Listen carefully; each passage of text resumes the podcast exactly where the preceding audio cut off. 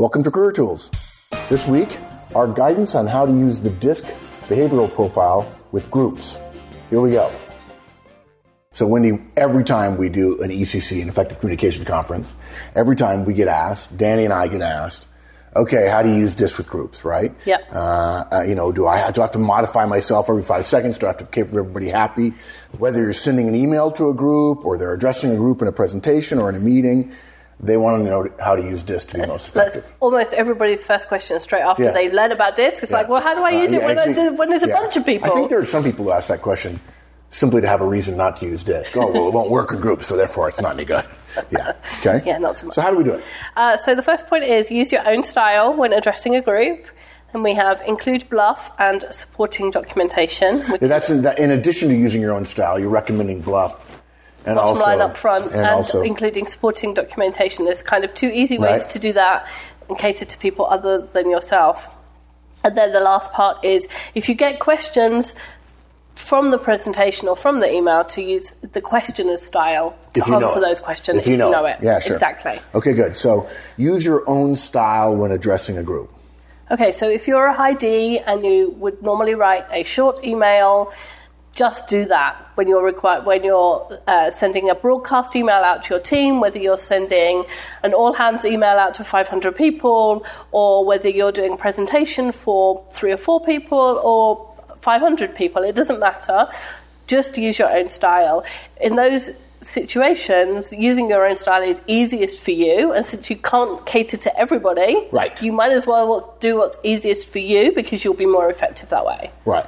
Um, now, there are some concentrations of styles in some industries, though, right? I mean, Right. So if you're in a marketing department and you know it's full, filled with high I's, or you're in an engineering department, you know your your entire email distro is high C's, right? then probably you're one too if you're in Right. that department. But if you're not, If you know you're not, and, right. and you know for sure that that's what everybody is, then you can cater to them as if you were Right. sending an email to a single high C. Yeah.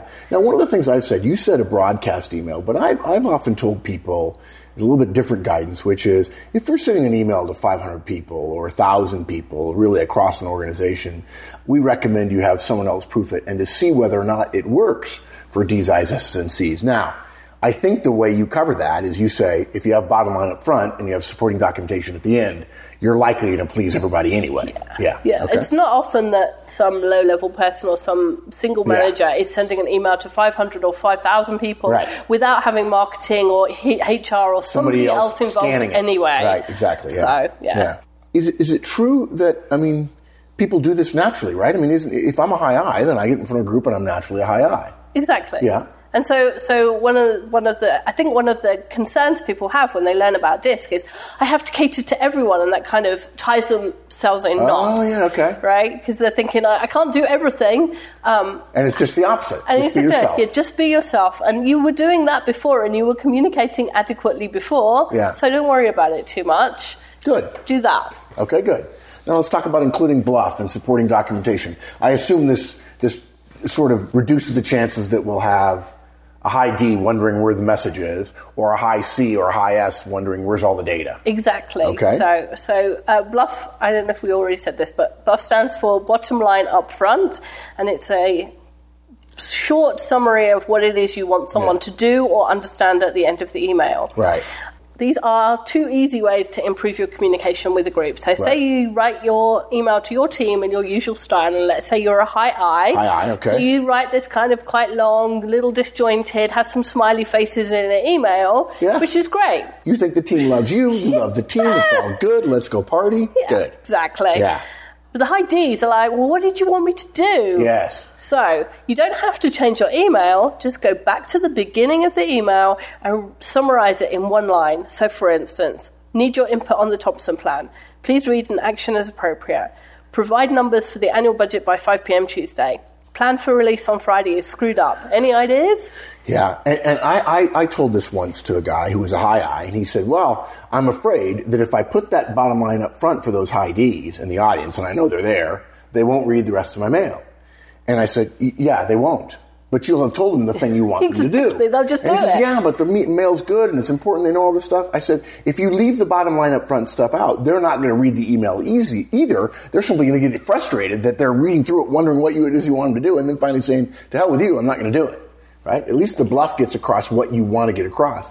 And the I said to me, "Well, I want them to do it my way." my answer was, "So do Don't we all." Don't we all? Yeah. Indeed. exactly. Okay, so so now you've got you've got uh, a high D part at the beginning of your email. You've got your high I, lovely love email in the middle, and then you go to the end and up before your name, write supporting data below or attached. And you don't have to analyze the data. You don't have to think about it. All you have to do is either attach it or copy it below your name as it was sent to you. Um, that gives the high Cs the background that they need, Right. but it's a really easy trick for you because you don't have to do anything. All Right. you have to do is copy and paste, and even a high Yeah. I can do that. Yeah. So now your high I, your email works for the high I's because they're like you, you, right? The high D's just want to know what you've got, what what you want, and they've got the BLUF. And the high C's have got the data, and the high S's all pay attention Just anyway, because they like you. because they love you. Yeah. exactly. Yeah. Uh, uh, let me throw a curveball at you. So suppose a high S were writing this. They would write it their normal style. They would put the bottom line up front. Mm-hmm. They would put the supporting material at the bottom, right? Yep. And and we know the S's would like it. The D's would like it because the stuff at the top. The C's would like it. Would the I's be okay with it? The- yeah, because yeah, of the bottom line up front, and because it's a warm. It A warm and yeah. fuzzy. Okay. good. Exactly. So Good high point. I's and high S's get similar advice. High D's, you'll naturally do the BLUF because that's the way you want Yep, it. yep. If you remember to attach the data that the high C's want and sign it something fluffy like best regards and don't forget to put your name on it, then the high I's and the high S's will think that you cared about them. Yeah. The high C's, you do the data naturally. You just have to add the BLUF for the high D's. And again, sign best regards and with your name. We know it's fluffy, but you just made the I's and the S's happy. Yes, exactly. Yeah, that makes sense. Now, the last thing you said was address questions using the questioner's style. Exactly. So if you're presenting or you have a follow up question to an email you've sent, use the questioner's style. And you can usually tell that by the way they ask the question. Yeah. Um, a high D- Or if you don't, if you can't tell by just that one question, if you if you work with them pretty regularly, you probably have 50 emails from them, and you can use our guidance about going through emails and finding out what, what the style is. We put out a series of four uh, podcasts on that um, a couple of years ago. You can analyze it pretty easily. You can tell the high D's from the high I's, from the S's, and the C's. Okay. exactly. Okay. And and, and this is true in a, in a presentation as well, right? Absolutely. You can tell by the way whether or not somebody smiles at you when they ask the question, how long the question is, how quickly they get to the point, whether or not they're making eye contact with you. Yeah, you're giving away one of my secrets. People ask us all the time at conferences. I said, well, haven't you noticed that with the high Ds, I'm comfortable cutting them off, and when the S's, I wait until they're done and tell them what a good question it is. And everybody kind of shakes their head; they just can't possibly believe it. But everybody had a good experience answering questions, and the reason why is because you answer questions in a way that makes sense to the questioner. Yeah. Exactly. Okay. So let's go through each one of them for Okay. D. So a high D will ask you a short to the point question usually, so you answer it in the same way, quickly and succinctly. And if it's not sufficient, they They'll will tell you. Yeah. I'll tell you one of my favorite ones though. Is high D says uh, something like, "Well, I don't agree with that." yeah, that's one of the questions. and, and, and a great response to a high D, and, and that's simply a challenge. They're not asking you a question, right? I don't agree with that. You say, oh, okay, no problem. And then move right along. And the high D will be frustrated, but will be comfortable with that because he attacked you or she attacked you, and you just basically said, fine. Then, you know, you shared something, how nice of you, and move right along. If they really want a question answered, they'll ask it again. They'll ask it They'll say, wait, wait, wait, okay, here's what I want to know. Da, da, da, da, da. Well, the answer to that is seven.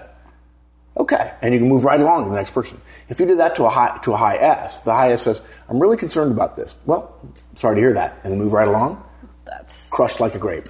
Yeah. Yeah. Okay. High I's. Okay. So high I's answer the question by relating it to the people involved. So if a high I says, I don't understand how this plan is going to work with IT, you say, ah, but I've talked to Bob and I've talked to Jane and I've talked to Rosemary and they're all on board. And if, if you want to get together with them to understand the special challenges, I'm happy for you to do that. Yeah. Okay. Good. I also think that if you're in a presentation, when you're uh, with a high D, you can point at them, you can step toward them, you can answer the question and then move away from them very quickly, essentially cutting off a potential additional question if in fact you thought the question was somewhat argumentative. With a high I, you could say, great question. I'm glad you asked. I knew everybody else, I bet everybody else was thinking the same thing. And that's a great question. I'm glad you asked it. Blah, blah, blah, blah, blah. And you Little make the high I little feel ego yeah, stroke happy, happy, happy, happy. yeah. Okay, so high S's answer the question by relating it to the impact on the people involved. So again, they say, I'm, I'm really concerned about the workload that this will make on, on IT.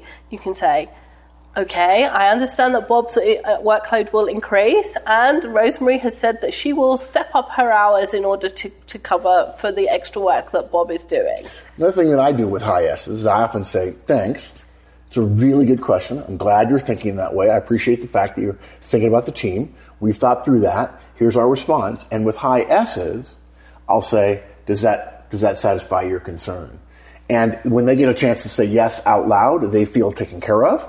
They feel like you're being sensitive to them.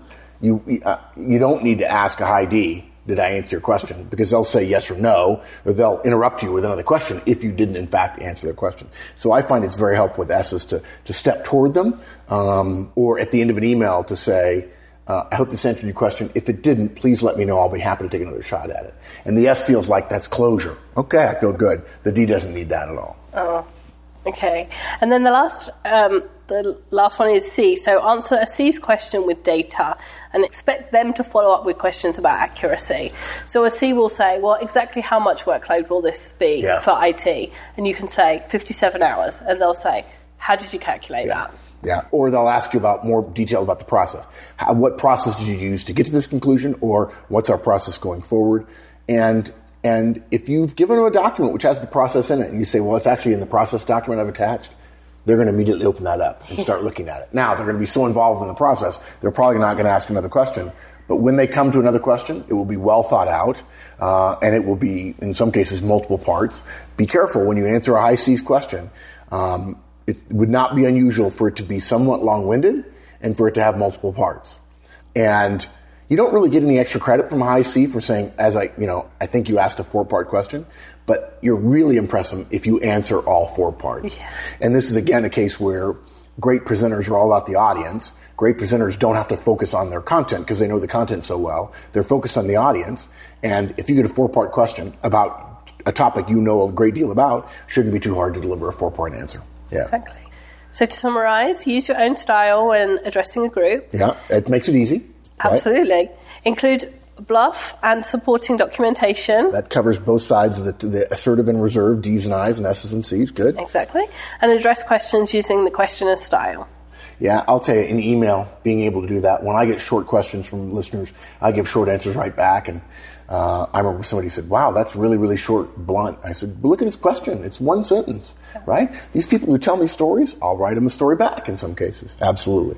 Yeah, we love DISC in terms of helping people communicate because communication is a behavior we all engage in. In fact, communication is the single most frequent behavior of almost all professionals, particularly managers. And this is a case where DISC works well for individuals, but you have to recognize its limitations within a group. Exactly. Yeah, good. Cool. Well done. We'll see you next week. Bye, everyone. That's it. Thanks for joining us this week, folks. There's a lot more about DISC and about behavior and about being effective at www.manager-tools.com. Hope to see you there.